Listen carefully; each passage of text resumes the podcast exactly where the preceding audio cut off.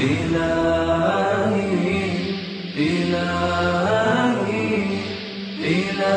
إلهي مخلقي إلهي wapenzi wetu watazamaji wa africa tv uh, karibuni katika sehemu ya pili ya sherhe ya bulughu lmaram kumbuka leo tupo katika hadithi ya kumi na tano hadithi ya umu salama mama yetu huyu mke wa mtume radiallahu anha uh, salama anasema kwamba mtume anasema alladhi yashrabu fi inai lfidda innama yujarjiru fi batnihi nara jahannam.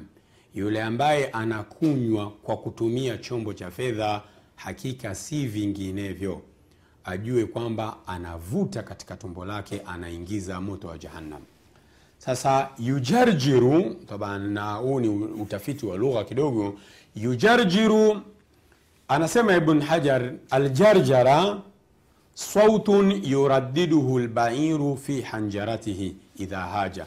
Jarjara ni sauti sauti anayoitoa punda eh, ngamia.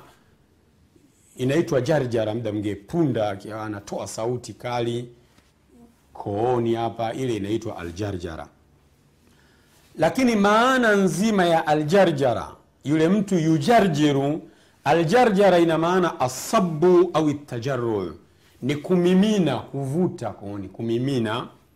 Kwa hiyo kwa maana yujarjiru yasubu au yatajarja, yatajarau huyu ambaye anakunywa kwa kutumia chombo cha fedha basi yasubu fi batnihi nara jahannam yatajarau fi batnihi nara jahannam. Itakuwa anaingiza anamiminia. Angalia msamiati yashu, yasubu kwa maana anamiminia moto anauingiza moto tena bila utaratibu anautia tu bila utaratibu. Sio ile kidogo kidogo kwa maana anamimina kwa kiwango ambacho cha kumdhuru. Kwa hiyo hii yote ina maana ya kutoa au kuleta picha ya ubaya wa mtu kutumia vyombo vya dhahabu na fedha kwenye kula au kunywa hebu kidogo tupate faida ya neno jahannam sababu mtume amesema katika moto wa jahannam. Uh, neno jahannam tumelizoea ni moja kati ya majina ya, ya moto. Lakini kwa nini imeitwa jahannam? Katika sherehe ya imam muslim sahihu muslim bisharhi nawawi anasema kule summiyat bidhalika libudi qariha moto wa jahannam umeitwa jahannam kutokana na kina chake kuwa kipo mbali mno. Rudi katika riadhu salihin katika mlango wa uh, alkhauf au unaofanana na hivyo mlango takriban kama wa hamsini hivi. Unaozungumzia hofu mlango mmoja kabla ya mlango wa rajaa utakuta mle hadithi nyingi jiwe limetupwa miaka miaka sabini sijui mingapi ndio linafika chini katika kina cha jahannam. Ni habari za kutisha za kuogopesha za kukufanya moyo wako urudi kwa allah tabaraka wataala kwa hiyo kina chake ni kirefu kiasi ambacho unatupa kitu sasa hivi kinachukua miaka mpaka kufika chini kabisa katika moto wa jahannam. Na ndiyo makazi ya wanafikin wanafiq ina lmunafiqina fi darki lasfal min annar watakuwa chini chini chini katika moto. Pia wanasema imeitwa jahannam kutokana na kwamba mambo yake ni mazito adhabu yake ni kali sana. Pia hiyo ni sababu ya kuitwa jahannam. Twende katika sheria zinazopatikana katika hiyo hadithi fiqhu lhadith ibnu hajari la asqalani rahimahullah katika fathu lbari kumbuka hadithi ipo katika bukhari na muslim. Ibn hajari anasema fi hadhihi lahadithi taban alikuwa amehitaji hadithi hii ambayo ndio tunaizungumzia leo na kuna ahadithi zingine. Sasa hadithi hizi ndani yake tunapata nini? Taharimu lakli washurbi fi inai dhahabi walfidda tunapata uharamu wa kula na kunywa. Hii ni fiqhi anaitoa ibn hajari al asqalani alshafii. Katika hizi hadithi tunajifunza uharamu wa kula na kunywa kwa kutumia vyombo vya dhahabu na fedha. Ala kulli mukallafin. Ni haramu kula na kunywa kwa kutumia vyombo hivi kwa kila mukallaf mukallaf ni mtu ambaye amekamilisha masharti mawili. Ameshabaligh amepevuka na ana akili timamu na ni muislam. Kwa hiyo kila ambaye ni muislam baligh aqil anakatazwa. Bali kauli raji mpaka makafiri wanazungumzishwa na furuu lislam hivi vipengele hivi watakuja kuadhibiwa navyo japokuwa hawapati thawabu mpaka wasilimu kwanza. Lakini watakuja kupewa adhabu kwa kuacha uislamu na vipengele vyake vyote sheria zake zote. Rajulan kana au imraatan. Awe mwanaume awe mwanamke ni haramu kula na kunywa kwa kutumia vyombo vya dhahabu na fedha.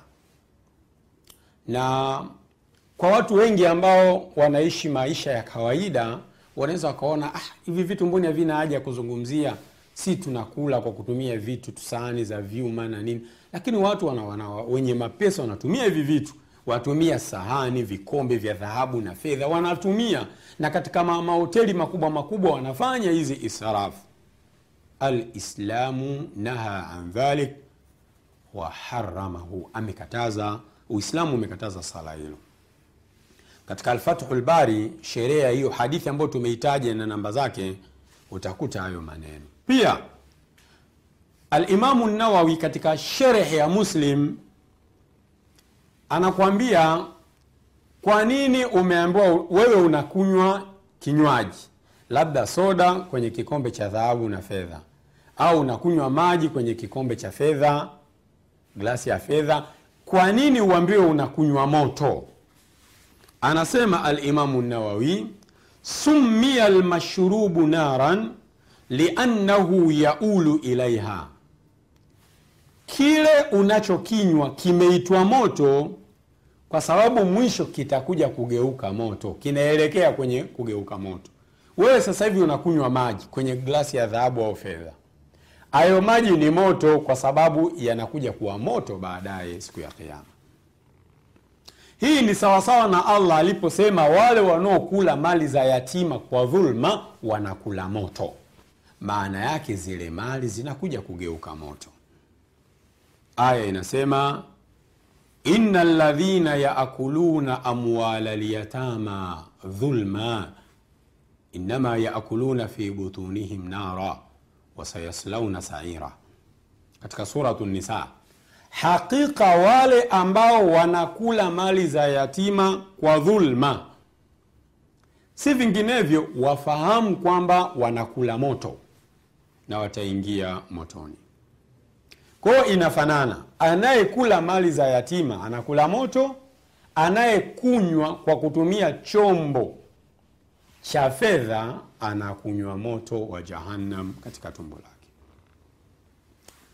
Uh, sala lingine ambalo amelizungumza alimamu nawi kwenye shehe ya hadithi na kutoa mafunzo katika hii hadithi anasema kwamba alsawabu anna nahya yatanawalu jamia man yastamilu ina uh, aldhahabi au lfidda min almuslimina walkufar ili katazo kauli raji linawapata wote watumiaji wa vyombo vya dhahabu na fedha wawe waislamu wawe wasiokuwa waislamu. Yaani hata asiyekuwa mwislamu leo anatumia vyombo vya dhahabu na fedha. Na hata pale mtume aliposema hivi ni vyombo vyao duniani si tutatumia akhera. Sio kama ameruhusiwa amewaruhusu. Maana yake wao ndo hawaogopi kula na kunywa kutumia hivi hapa duniani. Wao hawaogopi. Lakini waislamu tunatakiwa tuogope mafunzo.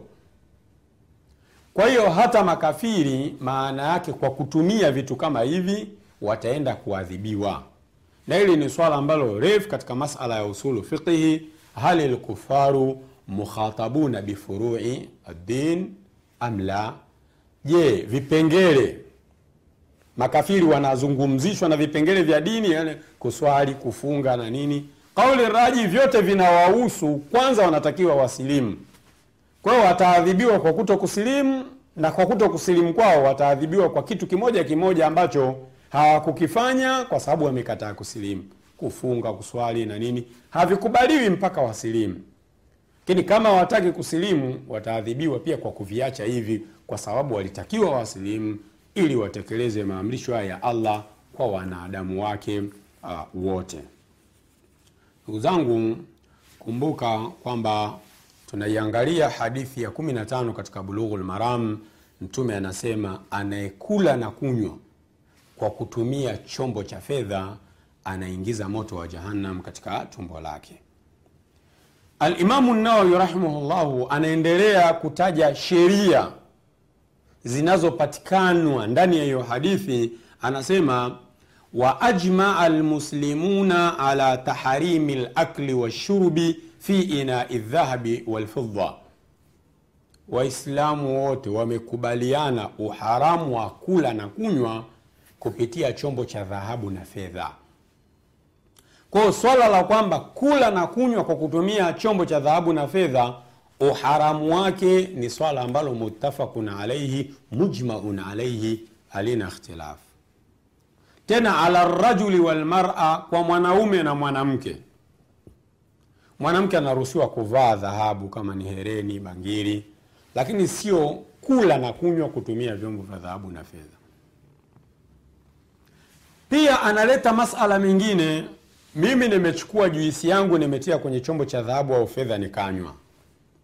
Nitapata madhambi ya kutumia hichi chombo au nitapata madhambi pia kile nilichokunywa kile nitahesabika ile siyo juisi nimekunywa kitu cha haramu. Kule mtume alisema unatia moto kitageuka moto. Imamu nao yeye anasema kwamba lau akala au shariba aswa bilfili wala yakunu lmaakulu walmashrubu harama. Lau mtu akaleta ubishi akala au akanywa kwa kutumia chombo cha dhahabu au fedha atakuwa amefanya haramu hichi kitendo alichofanya cha haramu japokuwa juisi soda vitabakia kuwa ni halali. Lakini kitendo cha kutumia vile vyombo kwenye kula au kunywa ni haramu. Tayib uh, ama vyombo vilivyotengenezwa na labda vioo vya thamani ya juu si tatizo mtu anaweza akatumia. Anamaliza hivyo alimamu nawi kuna maneno mazuri ya alimamu shaukani na wengine. Kuna maneno ya muhammad sadiki Khan katika raudhatu nadia kwamba matumizi mengine ya kutawadhia kuogea vyombo si neno. Lakini kula na kunywa kwa kutumia vyombo hivi kwa kweli tumekatazwa. leo tutosheke na maalumati hayo elimu hiyo uzinduzi huo. Tukutane katika kipindi kijacho إن شاء الله تبارك وتعالى. آه، سبحانك اللهم وبحمدك أشهد أن لا إله إلا أنت أستغفرك وأتوب إليك.